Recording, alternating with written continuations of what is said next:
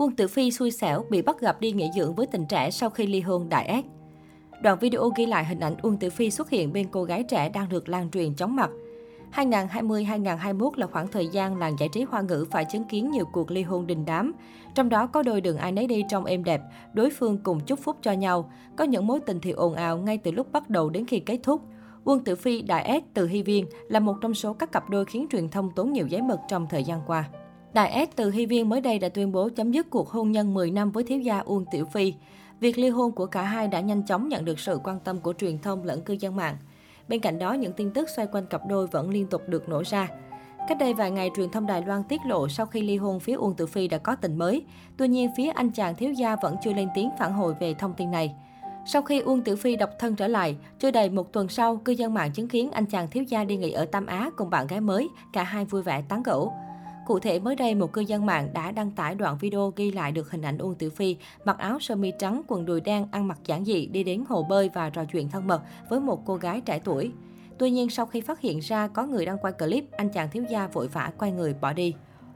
Sau khi đoạn clip được đăng tải, cư dân mạng đã khen ngợi Uông Tử Phi rất điển trai. Tuy nhiên cũng có nhiều người thắc mắc rằng cô gái xuất hiện bên bể bơi mà Uông Tử Phi bước đến nói chuyện là ai, cả hai đang có mối quan hệ gì.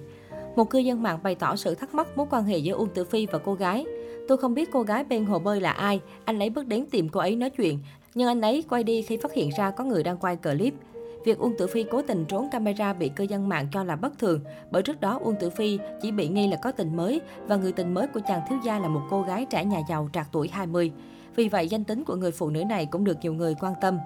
Trên thực tế, sau khi Đại ác và Uông Tử Phi ly hôn, mẹ của Uông Tử Phi là Trương Lan đã nhiều lần tung tin trên sóng truyền hình trực tiếp.